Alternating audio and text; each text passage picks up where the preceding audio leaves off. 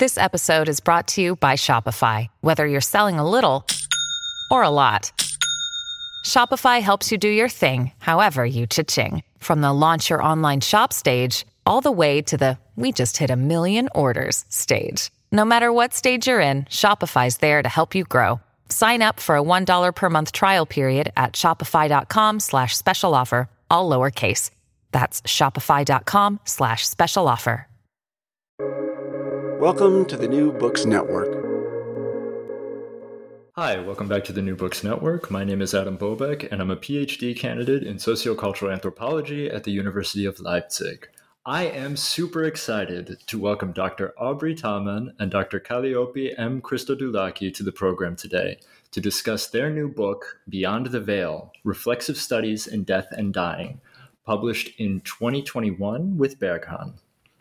Aubrey Thamann is an American Studies scholar and anthropologist, and she has begun research into the fields of fat studies and food studies, specifically exploring where these fields intersect. Kalliope M. Christodoulaki is a cultural anthropologist and independent researcher, currently working as a limited term lecturer at Purdue University, and her research interests include religious practices, social identity, and cultural change. Dr. Thamann, Dr. Christodoulaki, welcome to the show. Thank you. Thank you. Glad to be here. Yes, wonderful to be here. What inspired you to put this book together? Well, that's kind of a, a long story. Um, so, a- as we mentioned in the introduction of the book, uh, Kalliope and I were classmates at Purdue. Um, I think, if I'm not mistaken, Kalliope, you you started before I did, right? Yes, I started in 2003. hmm 2002 for Um, me. Okay. Um, and we were both, um, now, of course, I, I was not working on this at that time, but over the years, we sort of both discovered that we were both researching death. We both had interests in death um, as an academic subject. And we, I don't even think we had necessarily talked about collaborating until the memorial service of a beloved professor, O.M. Watson. Um, he was emeritus at the time um, that he passed away from esophageal cancer, and they had they threw this, and this was just perfect for him. They threw a huge party, um, and we were celebrating his life together. You know, a bunch of his students, his daughters, uh, friends, colleagues, and we were both talking about things that we were writing about at the time, and I mentioned offhand that I thought we should collaborate. And then, of course, life gets in the way, and nothing really came of that at that time. But in 2017, I was teaching at Wittenberg College in Springfield, Ohio, and they asked me to um, give a talk about my research at their uh, fall colloquium for the sociology department. And I was so excited with sort of how I had narrowed down my dissertation into this sort of um, brief essay and presentation, and I really liked what I had done with it. And so I remembered that Kalliope and I, excuse me, had talked about collaborating, and so I reached out to her and I said, "Hey, do you remember all those years ago when I said we should get together?" Um, and she was like, "Okay, let's do it." So that sort of started the process of putting out the call for papers, narrowing that down, and then you know the the all of the process that comes with putting a book together. Absolutely, yeah. I have nothing to add. That's exactly how it happened, and um, it was wonderful um, having someone follow through with a suggestion like that, because sometimes that doesn't happen. So, And why is it so important to have reflexive studies of death and dying? So for me, that is just the way that I write. So I, um, the reason why I went to American Studies in particular and not anthropology in the first place um, was because I was very interested in my own culture. So sort of um, getting into it rather than just sort of being a member that doesn't ever think about you know any of the processes behind why we do the things we do. Um, so i wanted to get at that. So i was um, that's why i ended up in american studies as a field. But of course because i'm interested in culture that's why i chose the because american studies is interdisciplinary So most American study scholars are either historians or literary scholars. Um, very few of us are anthropologists, but to me, it just made sense because they both look at cultural studies, and so that is, um, you know, really what I wanted to focus on. And when I was in school, so when I was still taking classes, still interested in um, looking at folklore, actually, um, I took a class and read Renato Rosaldo's book.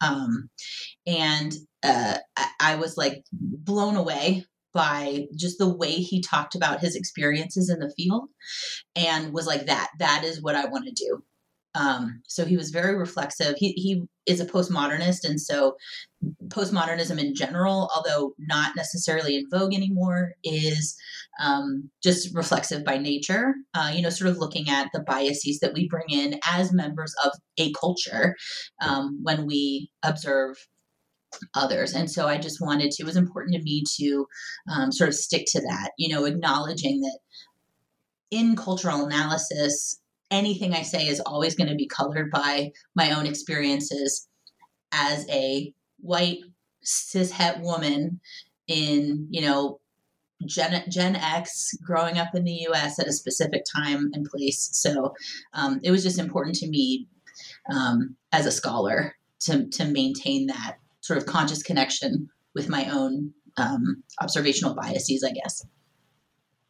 Yes, and I find it an honest way of discussing the the work that we do, right? Because you, you kind of lay out your connections to the research you're doing and how that shapes your thoughts about what you're studying. So I, I I also studied a culture that I had been exposed to since my childhood, and so I wanted to make sure that people were aware that those connections existed, and and how that might impact my view on the society and the questions I was asking.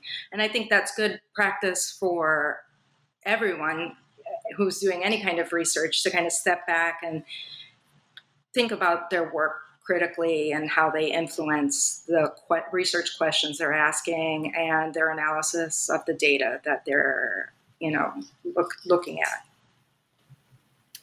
and so what sort of audience did you have in mind for a book like this i personally was interested in getting it out there to as broad of an audience as possible we wanted to make it useful in an academic setting um, you know, there are plenty of classes that look at death and dying across disciplines. And so we wanted it to be useful in those contexts, but we also wanted it to be accessible to anyone who might be questioning the processes behind how they grieve, why they're grieving in a particular way, um, social connections that are either made or lost in the context of death. And so we kind of wanted to um, have as broad an audience as possible. So you divide the book into four sections. Could you give listeners maybe a little bit of an overview of each section? Do you want to talk about the first section, Aubrey? Oh, sure. Yeah, I can do that.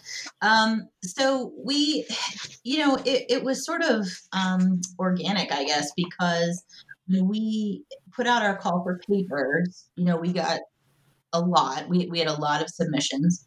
Um, and so we wanted to make sure that we really selected authors. We didn't even have a number in mind.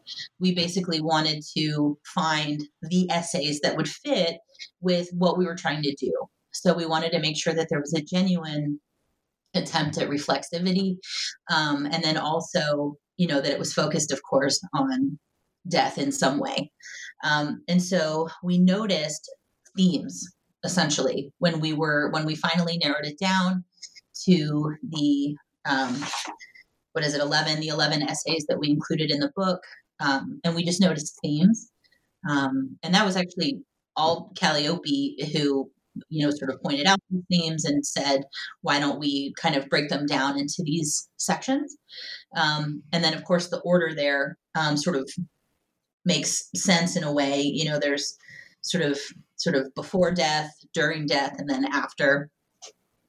Um, but in terms of delaying death, um, and this was something that I wrote about in my dissertation. I don't think I mentioned it very much in this essay, but in my dissertation in particular, I talked about how, you know, of course, everybody's, I mean, most cultures have some fear of death, even if it's something that is um, accepted as an everyday occurrence. We don't want to die, right?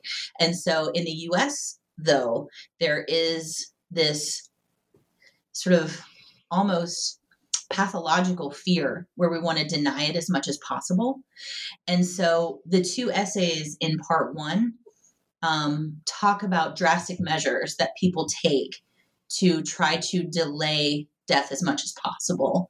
So with Allison, you know, she talks about people um, being um, having genetic testing and and finding out that they have the markers for um, breast and ovarian cancer and doing preemptive um, mastectomies and uh, preemptive hysterectomies in order to, um, you know, people who have not been diagnosed, but maybe who have a family history of it, might as well get rid of the offending body parts ahead of time, you know, to sort of prevent the possibility that this genetic mutation might take effect, right? And then Jeremy's work, um, which I thought was pretty interesting. Um, he works with um, I forget the acronym what it stands for, but uh, the the RAADfest, the the, the folks who um, basically believe that there's a way to prevent death entirely, and they look at death as a failure. So um, people sort of either not doing whatever it is they're supposed to do right, or people giving up, essentially. And so um, yeah so and, and i and i and of course his work is in canada. And um but but I, I think it's sort of a western idea at this point where you know we kind of want to do whatever we can to kind of prevent death. So that was the first section. And of course the next one has kalliope's essay in it. Yeah. So for caregiving i mean uh, there there is a segment of the population where they go through an end of life phase and might require assistance. And uh, that assistance is uh, caregiving, which both uh, Karina Nanvol and I experience and write about in our essays. And caregiving is an interesting experience in that it's very isolating, both for the person who's going through that stage in their life and also for the caregivers. Um, oftentimes, people don't like to be around people who are in the process of dying.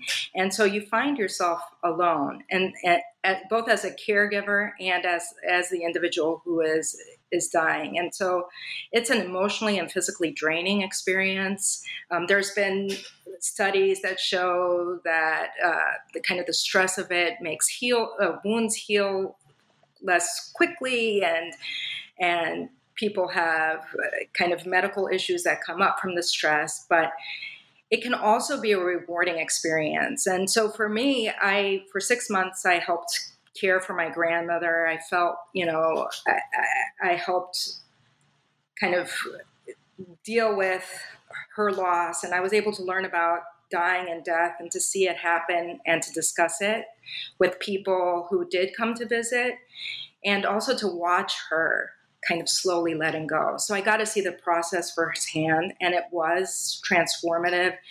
Uh, it was a learning experience.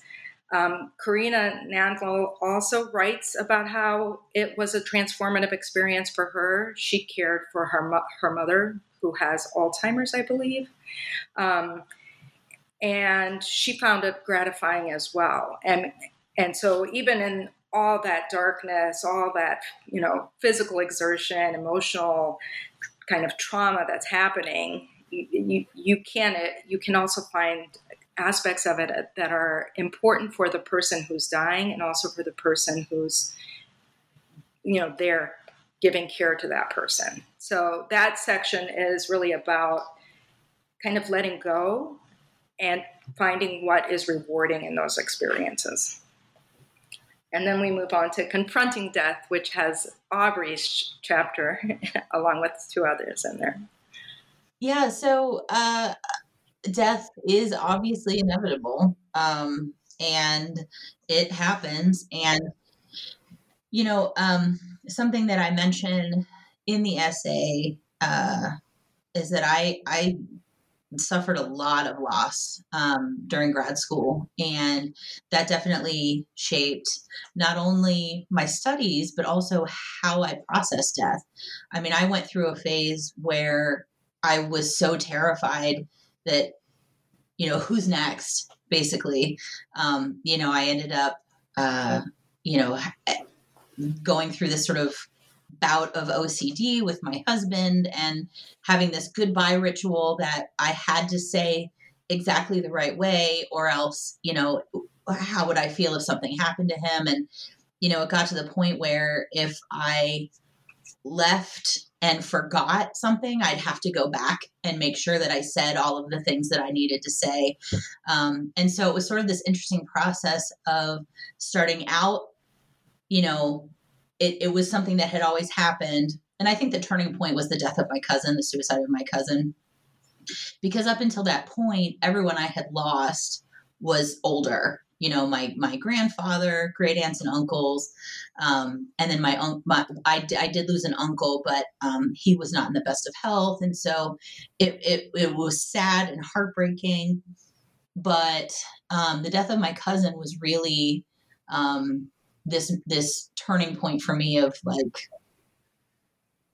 you know uh, people my age die. And so i you know kind of had to deal with all of that. And then um, sort of moving through that um, getting away from that being able to um, heal and let go of those compulsive behaviors with um, saying goodbye to loved ones, my husband in particular, um, and then coming out in the end where um, in the revision process of my dissertation, I lost two aunts and my grandmother.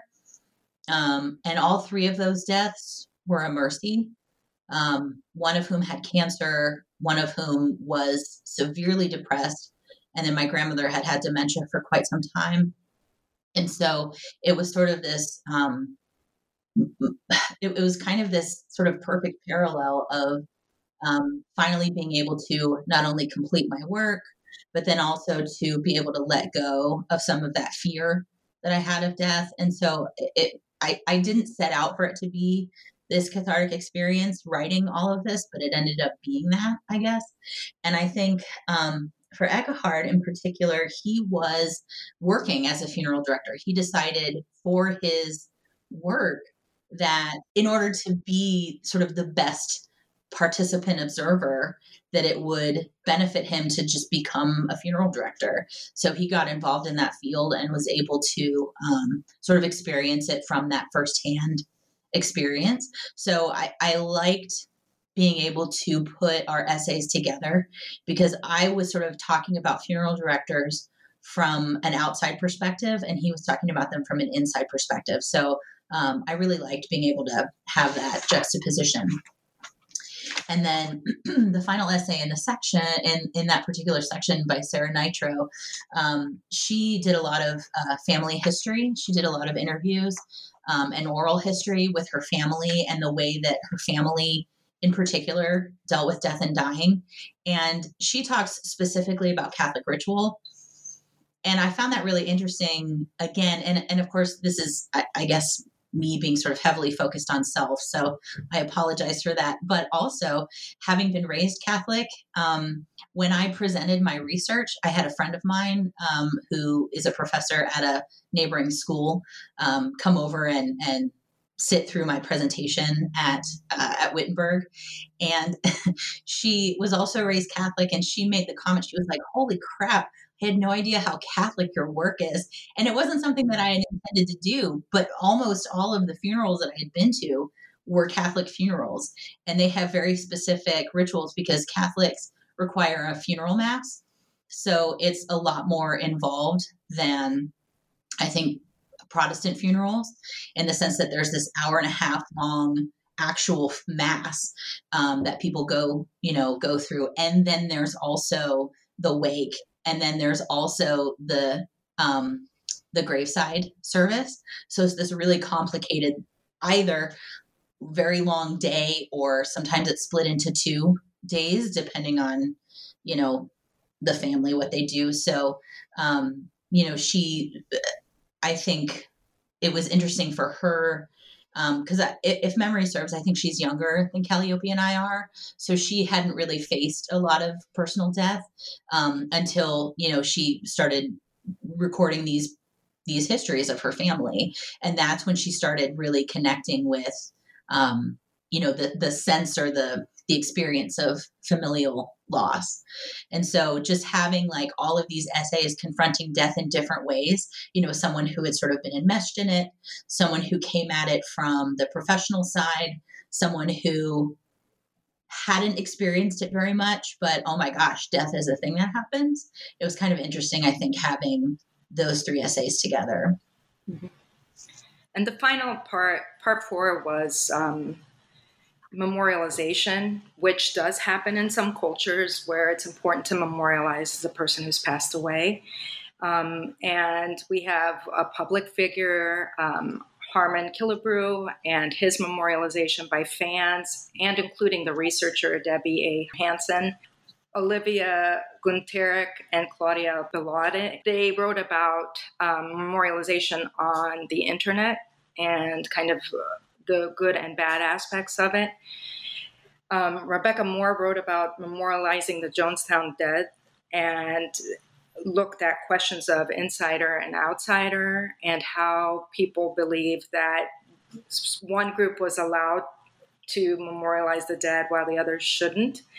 And the final essay was um, Kami Fletcher's, which looked at memorialization using um, rest in peace t-shirts um, uh, among African Americans, and you know, as a way to tell individuals a little bit about the to tell them about the person who'd passed away, and also to kind of mark their connection to that person. And so it, we did have these four essays that talk about memorializations. We didn't have um, any essays about um, the kind of cultures that don't memorialize the dead, um, that you know decide to you know have their you know, they don't um, they destroy or give away all their belongings, and they are not meant to mention the person who's died. Um, that would have been an interesting aspect, but we had no one to, you know, to offer that kind of essay. So instead, we focus on memorialization, and that's also a big part of what happened in my own research. It was, it's very important to continually memorialize the dead um, as well, and that kind of finishes up our sections in the book. speaking of your own research, Dr. Christodoulaki, could you maybe get into your chapter a little bit and talk about the connections between death and identity? Sure. I mean, my research began at, with my master's thesis, and I went to study death and dying um, in this on this Greek in this Greek village on the island of Karpathos um, over the you know the span of a summer. Um, and I write in my chapter how no one passed away that summer. Um, instead, I went to a lot of memorial services. And the one thing I noticed doing that master's thesis research was that it really seemed to me to keep the community together, and the community was really interested in maintaining those ties. And one way they did that was through these memorialization services. But I also, when I went back later to do my dissertation research, was which was on a different topic altogether, um, I I did experience death. Um, three days, I think, after I arrived, one one of the women that visited me the day I arrived passed away, and so I saw a funeral at that point and saw people kind of go through this the steps of the funeral. And so it became clear to me that in these instances that rituals sustain those social connections and kind of also show one's role in the society. Um, and also, there is a presentation of self, um, as Goffman says, in these kind of events where you are considering what others think of you in some way but there's also an internal aspect associated with feelings, and, and those feelings can be of sadness, of grief, of guilt, of wanting to honor the dead. And all this is kind of going through, you know, when I was experiencing specifically the loss of my grandmother, those feelings were going, you know, those were things I was considering. And so um, I found the rituals to be helpful in that they guided me through um, the process. This really kind of where you kind of feel unmoored, kind of, and you have all these emotions. Um, people knew how to help me because they kind of helped me follow the rituals, the various rituals that I needed to do but it was also these rituals allowed me to kind of showcase who my grandmother was and who I was as well. So if I did the rituals correct, or and I, I can even step back, if I did, if I care give, if I care, if I care give, I'm sorry, that needs. um, if, if I provided the appropriate amount of care for my grandmother, that made me a good granddaughter and that was important in the eyes of the community. I mean i had i have had access to the community and i've heard stories of bad daughters bad grandmothers bad husbands and and so forth. And so there was an expectation already. I understood those expectations of what it meant to be a good family member but also a good person a good community member and so I tried to fulfill those roles as much as I could. And and I it began with giving her care. So there was that aspect that I want to show that I'm doing what I need to, to do for my grandmother because I'm a good person, I'm a good granddaughter. But then you really did want it. I mean, I really did want to do it because I had this connection with her that was an emotional connection, uh, a connection based on history and experiences.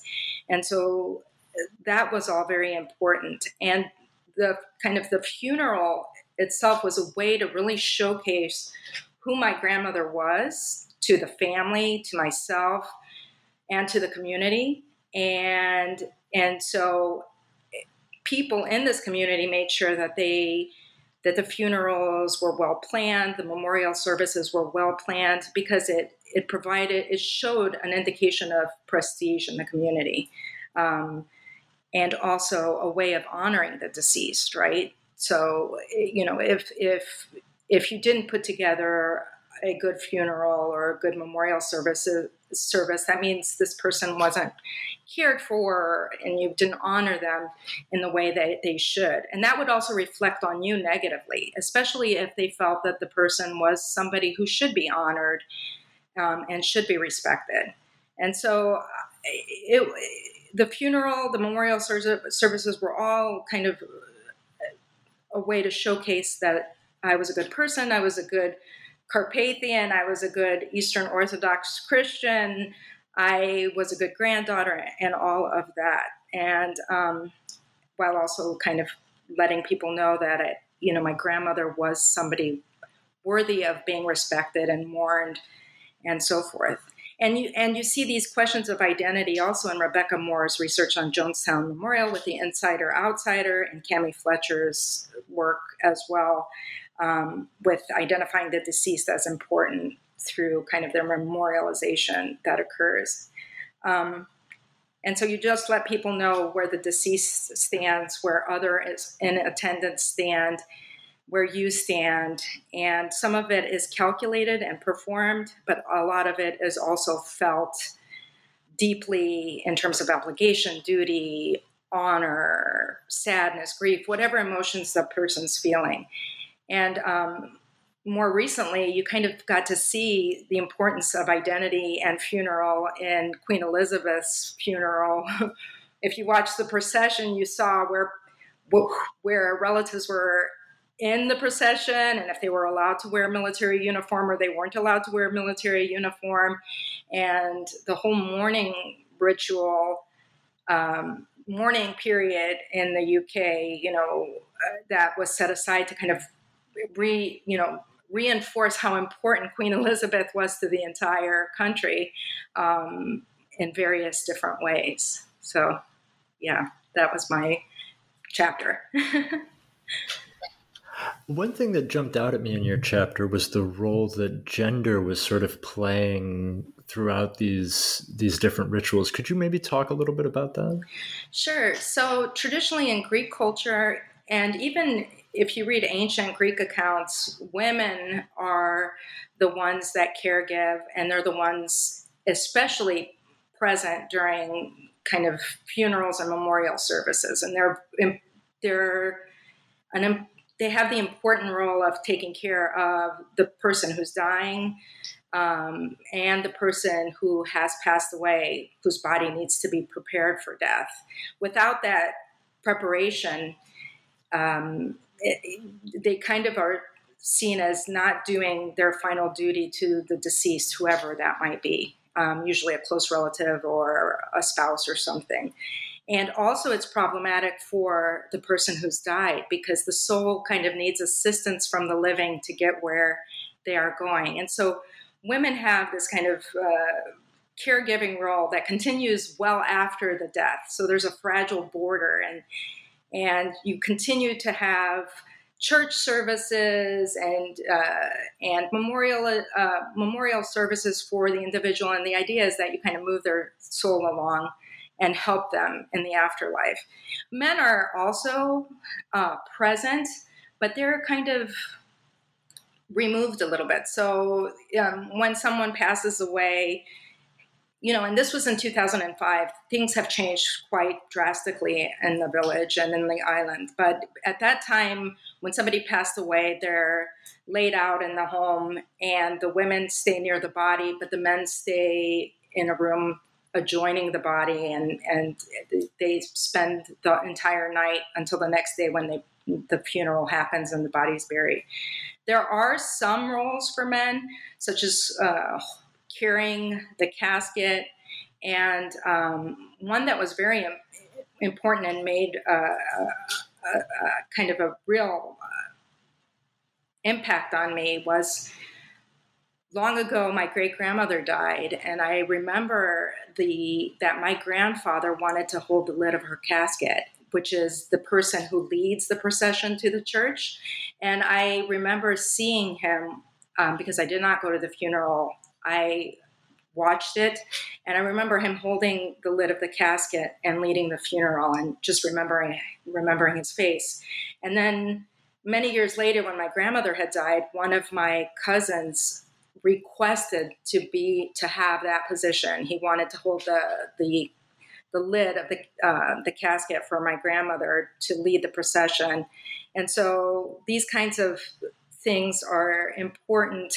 Um, and they are gendered in, in that you know men are expected to to deal with the casket ordering the casket bringing the casket up transporting the body but the women are meant to kind of prepare the body and then um, organize the rituals that happen afterward.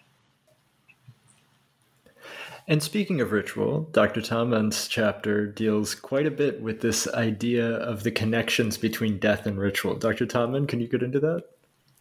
Yeah. So um, I uh, focus largely on um, sort of rituals that I saw continuing to come out, um, not only with mourners, but also with the funeral directors themselves. Um, one of the things that I, I, found particularly fascinating when I was doing my field work was um, the first time I observed an embalming. Um, and I could definitely, I mean, the, the ritual process of it for the embalmer um, just jumped out at me. Um, you know, he, he, it was very interesting that he not only compartmentalized the body so he he went through the various stages of embalming very precisely. Um, you know, first they have to clean the body, then they have to you know make the cut in the neck to pull out um, the vein and artery because one will have one will drain blood, one will have your um, embalming fluid enter in. Um, so just that process, and then also putting the body because embalming fluid it doesn't harden the body, but it it stiffens the body. And so he would, you know, place the hands where the hands needed to go, um, make sure that one of the things, one of the tricks they do is they will put um, cotton behind the ears to make the ears sort of stick out a little bit more and just various things. So he sort of went part by part, but then also talked to the decedent. Um, you know, Mr. So and so, this is what we're going to do first.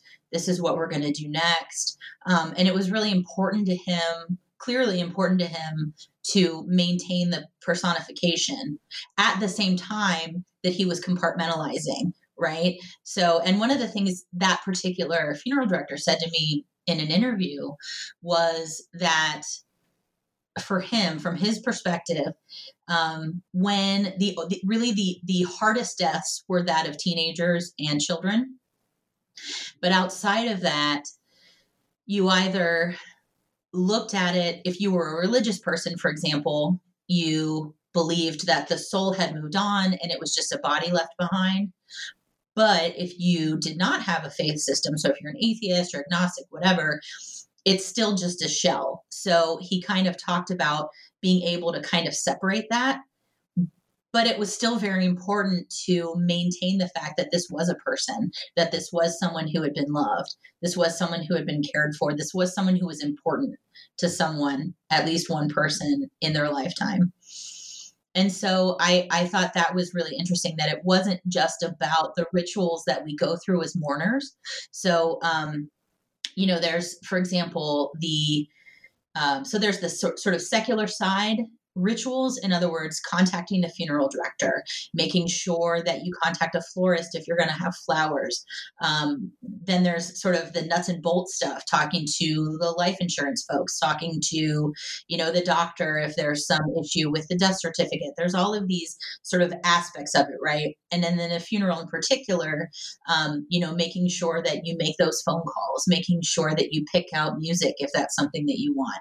Um, so there's sort of all of these aspects to it as a mourner, as the bereaved, but then also behind the scenes, there's also a lot of ritual aspect to it. Um, it, you know, just this process of getting things set up, um, the embalming process, as I mentioned, um, they all have sort of steps that they will do things in in in order of you know in terms of like when to contact the paper and put out the obituary and things like that. So um, i just and and again this might just be me being an anthropologist but i just saw ritual everywhere.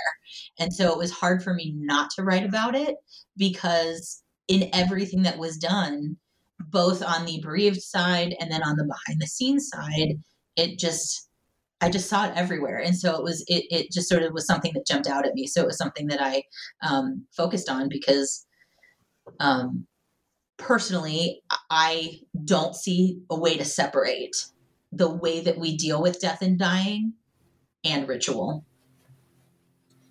One thing that your chapter really brought into focus for me, who, uh, to be fair, I, I haven't thought about this a lot before reading this book, uh, was the importance of the role of funeral directors in taking care of people, in taking care of how all of this takes place. Could you maybe talk a little bit more about that?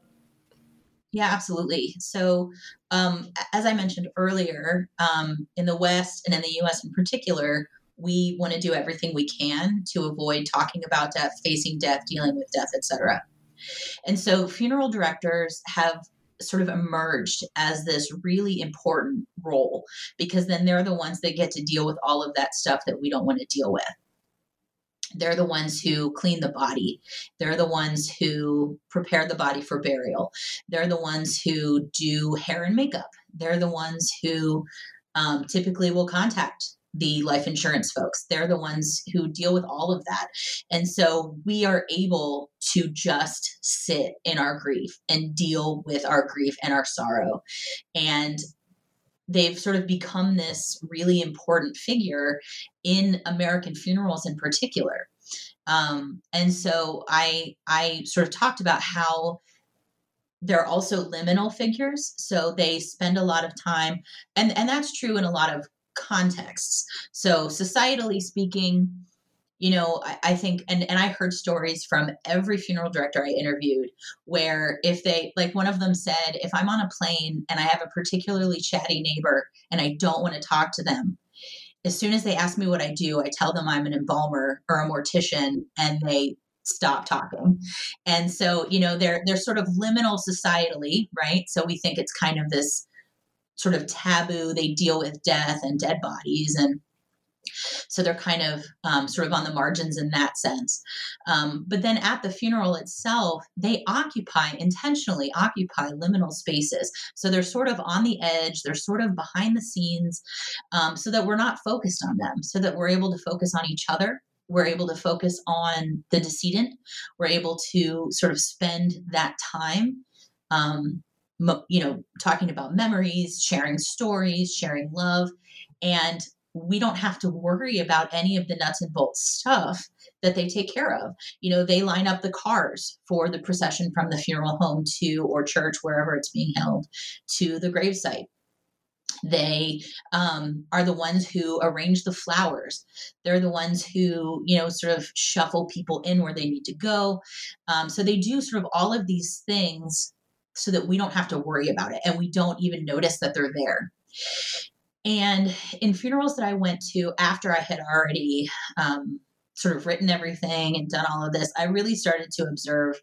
Um, so, particularly at my aunt's funeral, um, kind of just observing what they were doing. And it was really interesting because you do not think about them. When you're at a funeral for someone that you have lost, you don't think about the funeral directors at all.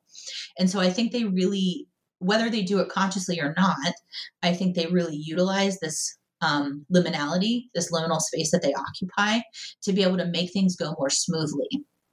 And I do mention that while um, I don't particularly agree with Durkheim's functionalist approach to um, bereavement and memorial ritual, um, I do really like his focus on social cohesion because um, and and I saw this in particular with the death of my cousin because that sort of really nobody knew how to deal with it because he had died by suicide. And so we there was sort of this massive fracturing of the family. And then to be able to see everybody coming back together for my aunt's funeral um, it was at my aunt's funeral that my cousin's wife asked for her wedding ring back because when he had first died she was like, You need to take this or I will throw it in the trash because I she was so angry with what he had done. and so to be able to sort of see them reconnecting, and that happened because we didn't have to worry about what we were going to do with my aunt's body, you know, who was going to say the mass, who was going to, you know, get her from point A to point B. We were able to just focus on each other. And I and I think that that is the central role of the funeral director, particularly in US funerals, which is basically allowing the family in an event that can break social ties to allow the family to either come back together or to further cement those social ties and those social connections.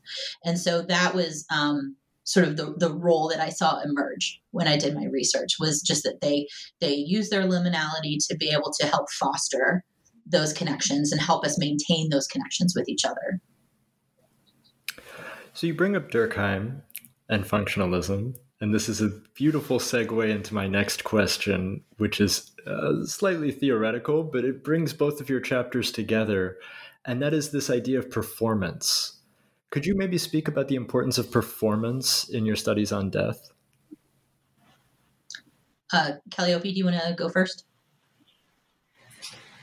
I mean, for mine, it's uh, my chapter. It's central because I, I, I, in Greek culture, what kept coming up when I was there from the time I was doing master's thesis, thesis work was really this sense of, you know, letting people know kind of what's happening. So um, there, there, was a saying, "Tinikona pudiknis prosta exo." The the icon, the you know, the image that you're showing to the outside world. Um, and and so how can people know how you're gr- grieving a loss if you aren't showing it in some way? And so, um, you know, kind of that aspect was very important in funerals. And so there was a performative aspect. I mean, you're supposed to show that you are grieving. And in the past, you know, there was more of a performance in, in, in some ways in that it was kind of more extreme than what we would be used to in the United States.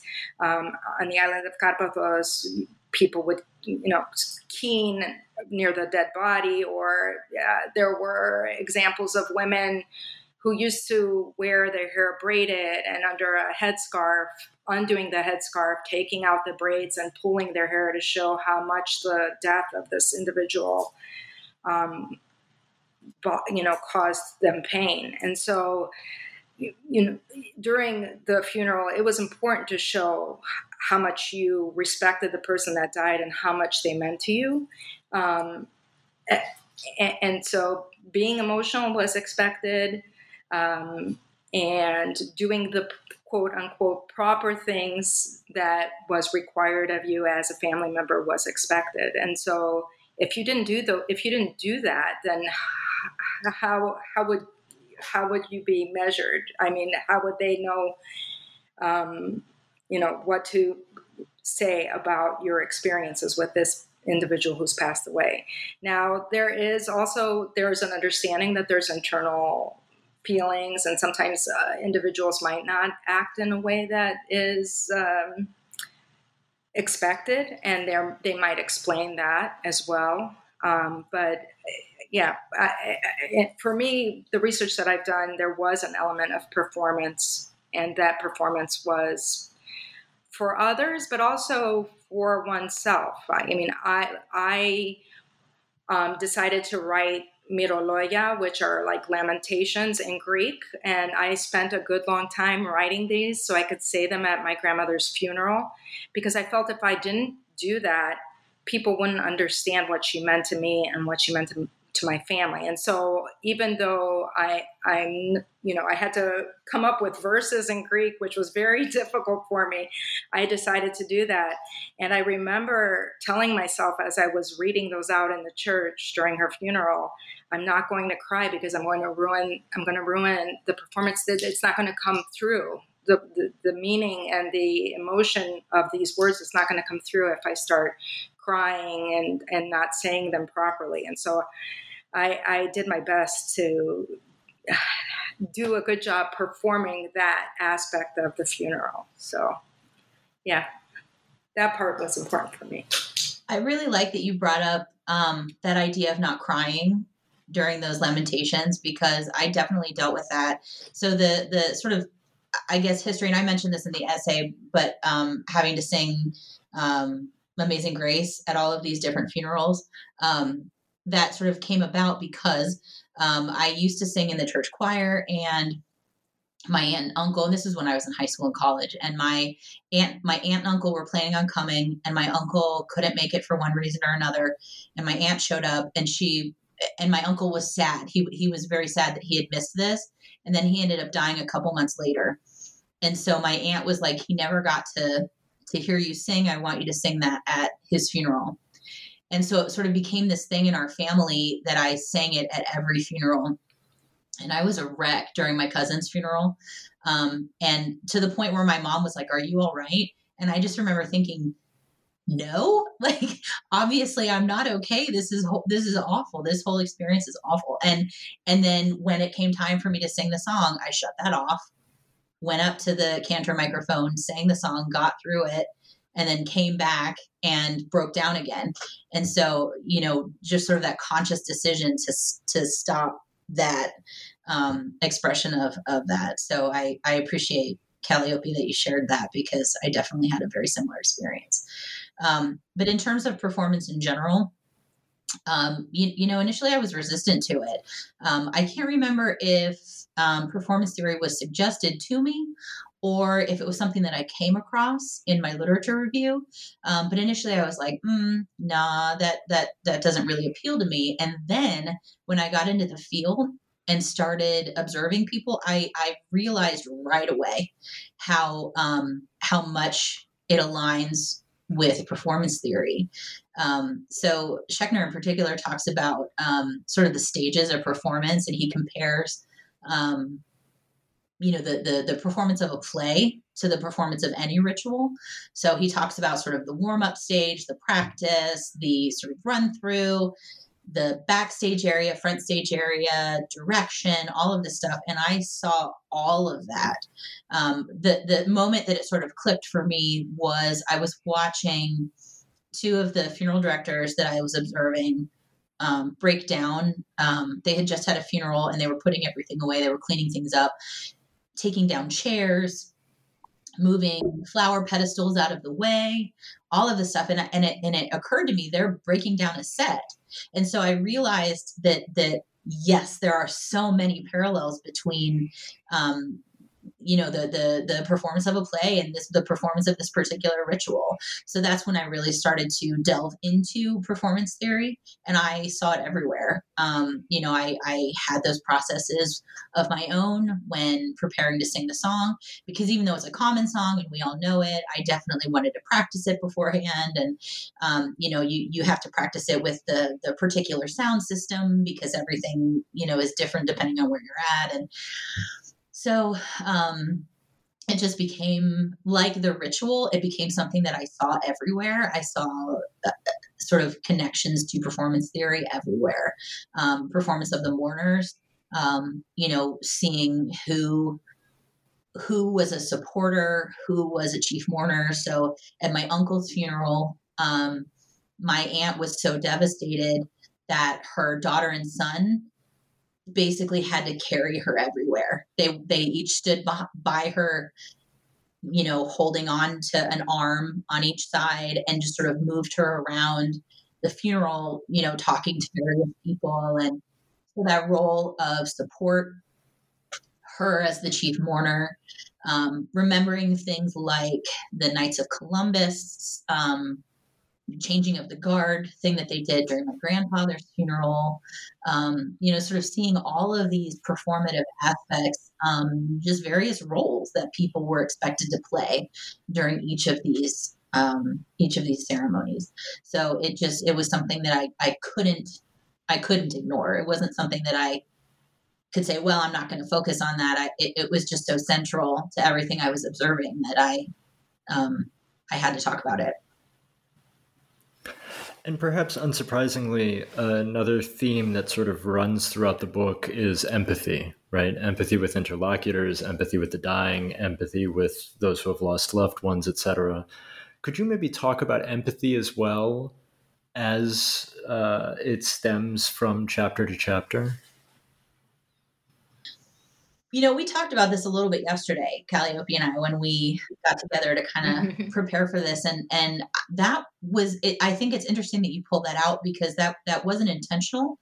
We weren't necessarily going for empathy as a theme, but I think when you have a reflexive aspect, it's it's difficult not to have that because um, recognizing that we are also mourners or potential mourners at the very least. Um, it's hard not to make those connections when we're talking to other people who are going through grief or who are dealing with um, bereavement or loss or whatever it might be. Um, so it was it was difficult. I think I, I think it, it wasn't intentional, but I think there's no way that it wouldn't come out in a reflexive study of death and dying.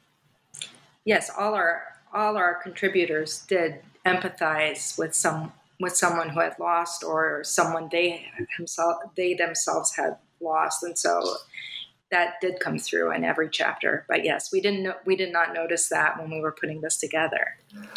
This book is so valuable. I uh, i mentioned it before we started recording. I mean it's it's supremely readable and touches on such a such a serious topic with so much care and so much attention. I can only say good things, you know? It's such a spectacular book. Thank you so much. There there is a final question, which is a tradition on the New Books Network, and that is what are you working on now? Um, I am going to start working on. Um, I wanted to study cultural change on the island of Karpathos.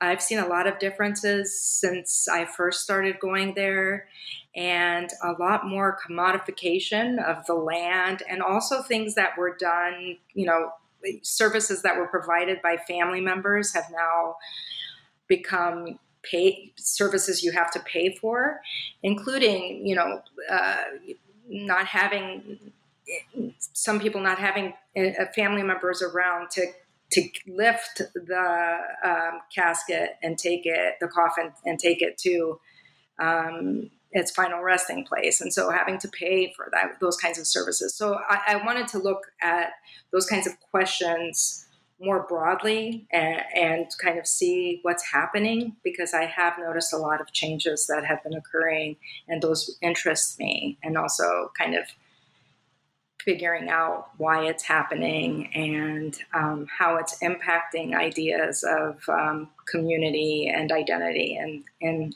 the on the island of Karpathos. So that's kind of where I'm going with my next research project.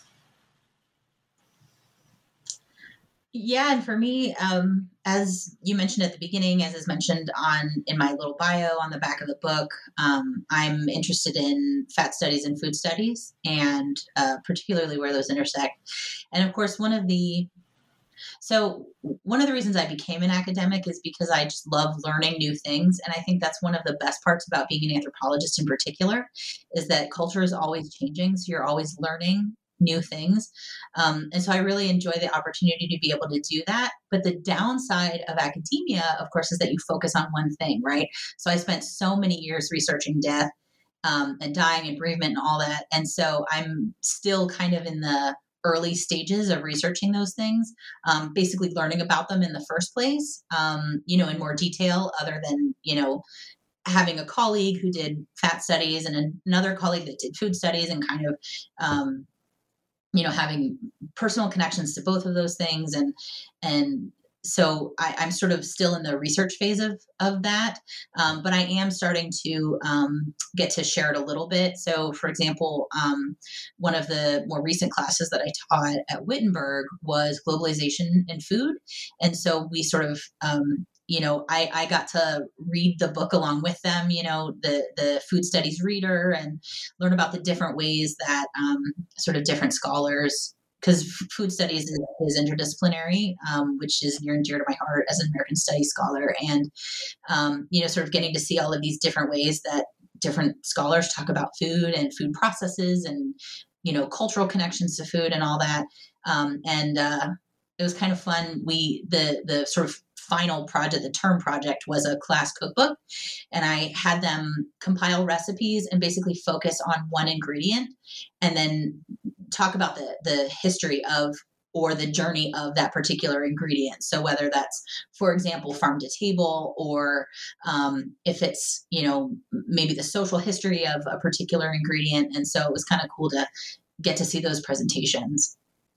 Um, and then um, you know just basically just reading everything that I possibly can to be able to um, start to learn about those studies and, and kind of figure out where I want to go. Um, I did also, um, it was a short little um, blog type of post for um, H-Net, which is a it's a humanities um, listserv type of website, and they did a call for short essays, and I and I started writing. I, I wrote about um, profane and sacred food in that particular context. And and the connection to fat studies was I wrote specifically about a Weight Watchers recipe that I had grown up with. Um, my mother, like many women in the United States, um, did lots of dieting, particularly in the 80s. Um, with Weight Watchers, you know, it was sort of when Weight Watchers kind of took off, and this was a family favorite recipes. So um, there's that connection to fat studies in the in the sense of you know sort of this fear of getting fat or being fat um, so that the type of recipe that was chosen but then also the connections of sacred and profane. So making sure that certain ingredients aren't in it because those ingredients might either lead to high cholesterol or high blood pressure or weight gain or whatever.